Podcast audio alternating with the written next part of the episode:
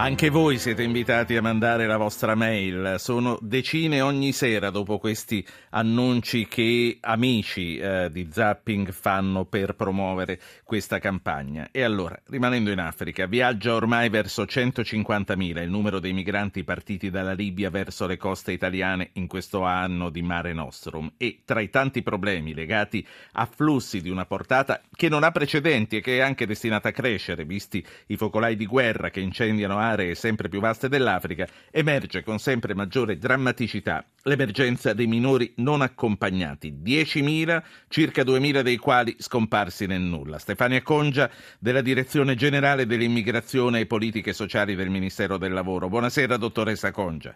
Buonasera a lei. Che cosa facciamo per i ragazzi che sbarcano senza un familiare di riferimento? Allora, intanto bisogna fare una brevissima premessa che però l'Italia è un paese che ha una normativa molto avanzata, per cui ha un articolo 19 del testo unico dell'immigrazione che prevede l'inespellibilità dei ragazzi che giungono sul nostro territorio, quindi tutti i ragazzi hanno diritto a un permesso di soggiorno per minore età o per integrazione minore e devono essere accolti in un sistema di protezione. L'altro eh, punto molto importante di civiltà è quello di non discriminazione rispetto ai minori eh, italiani, quindi in teoria la situazione, il sistema di protezione che deve essere approntato per i minori stranieri è equivalente a quello che deve essere approntato per i minori italiani in stato di abbandono.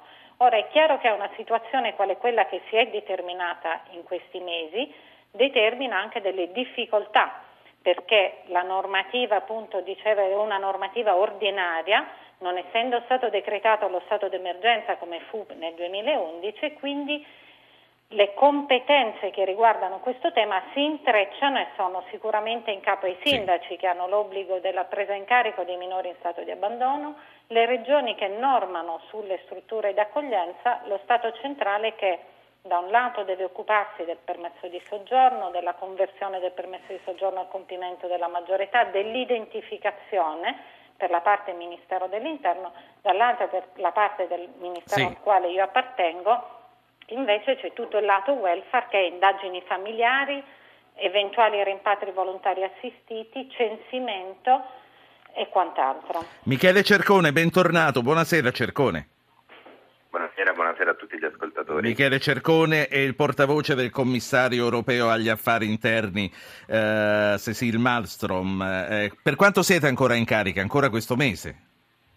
Beh, fino alla fine di ottobre, se tutto procede come previsto, secondo la scadenza naturale della Commissione europea. Senta Cercone, la dirigente del Ministero del Welfare ha detto noi siamo all'avanguardia in quanto a questo perché ogni minore che sbarca in Italia uno, non può essere cacciato via, ha comunque automaticamente diritto a rimanere. Due, deve essere trattato come i ragazzi italiani. Eh, lei conferma che eh, nel quadro europeo è una situazione felice questa italiana? Beh, diciamo che abbiamo visto negli ultimi anni comunque progressi generalizzati in Europa. Uh, si tratta di un lento progresso eh, soprattutto grazie al fatto che il tema dei minori non accompagnati è finalmente uno dei temi centrali nella discussione dell'immigrazione. Diciamo che per qualche anno, soprattutto mh, fino a 5-6 anni fa, abbiamo avuto grandi difficoltà eh, anche perché diciamo che i numeri non erano ancora stati sottolineati sufficientemente. C'è stata ora una presa di coscienza, c'è un piano d'azione a livello europeo che ha messo soprattutto sotto i riflettori tre aspetti importantissimi. Uno, l'obbligo di fornire tutela giuridica ai minori non accompagnati. Il secondo è quello di dargli un accompagnamento che sia di natura giuridica ma anche psicologica, di sostegno appropriato. E terzo quello di fare in modo che l'interesse superiore del minore prevalga su qualsiasi altra considerazione, quindi eliminare gli aspetti amministrativi che potevano portare al rinvio del minore in altri paesi o che possono causare altri tipi di problemi e far prevalere sempre l'interesse del minore. A questo abbiamo aggiunto nel piano, nella strategia europea anche sì. eh, la richiesta e l'obbligo per gli Stati membri di cercare laddove possibile di rintracciare le, le, famiglie, compito che è oggettivamente molto molto difficile. Ci sono una serie di paesi in cui sicuramente questo ha portato a dei progressi, l'Italia ha una situazione sicuramente eh, molto molto positiva purtroppo ci sono ancora paesi in Europa in cui invece la condizione e la situazione dei minori è eh, deficitaria, soprattutto per quanto riguarda i minori eh, non accompagnati nell'ambito del sistema dell'asilo che non vengono tutelati sì. a sufficienza. Stefania, sì. Problemi per esempio con la Grecia, tam- cioè, tanto per, tanto per, per fare un nome. un esempio sì. concreto. Eh, dottoressa Congia, tutto bello quello che abbiamo detto, però ce ne sono tanti che scompaiono. Eh, chiaramente se scompaiono non possiamo sapere quanti sono, però a occhio le stime parlano di 2 su 10, sono tantissimi, insomma, su 10.000 sono 2.000.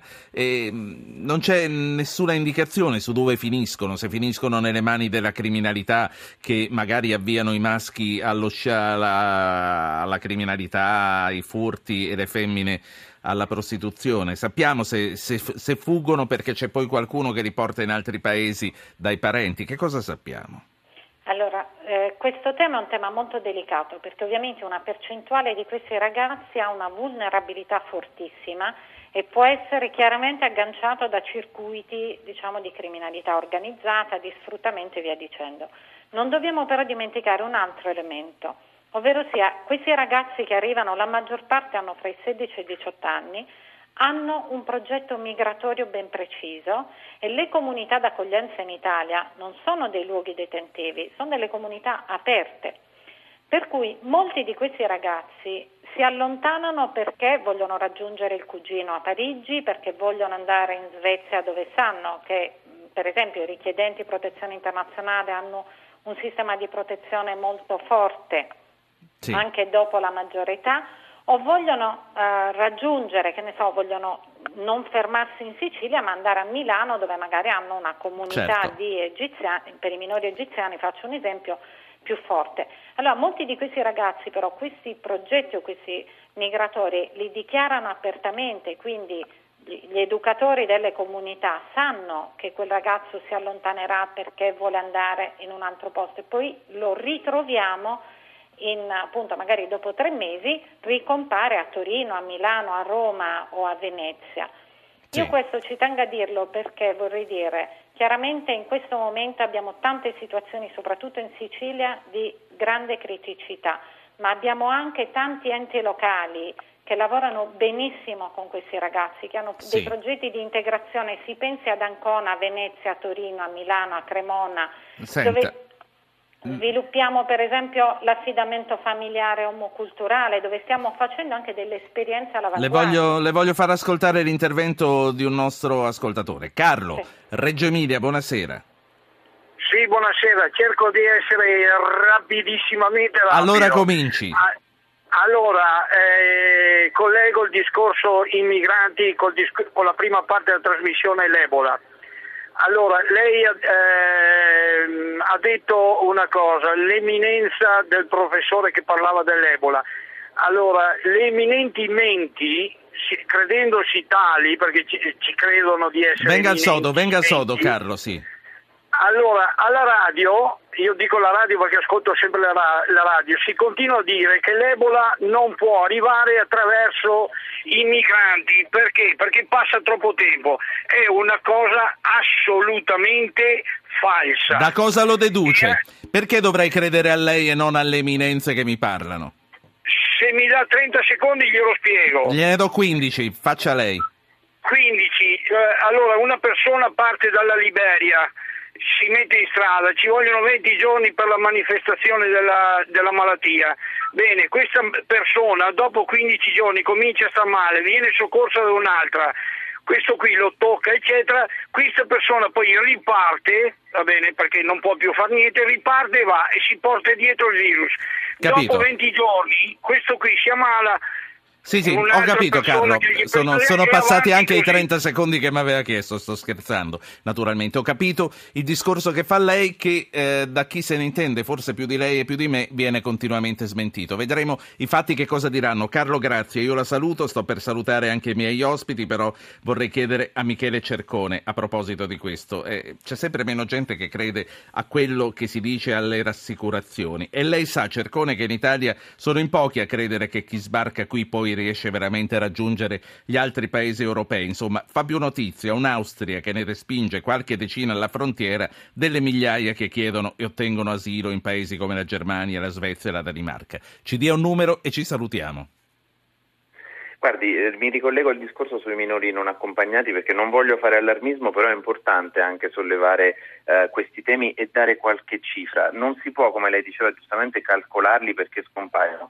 Io vorrei fare un legame tra il traffico di esseri umani che noi abbiamo registrato, circa 20.000 vittime in Europa nel periodo 2008-2011, eh, e dare, lasciarla con questa cifra. E la stima è che circa il 15% di questi esseri umani oggetto di traffico siano uh, minori, 13% ragazzine destinate alla prostituzione e 3% eh, ragazzini o minori maschili. Eh, credo che siano cifre che ci devono far riflettere perché parte di questi, purtroppo di queste vittime provengono anche dal traffico e dall'ingresso irregolare sì. attraverso gli scafisti e i criminali. Quindi dobbiamo davvero rafforzare tutti i dispositivi presenti per non essere vittima o comunque per non essere complici di questo traffico e di questo vi saluto, vi saluto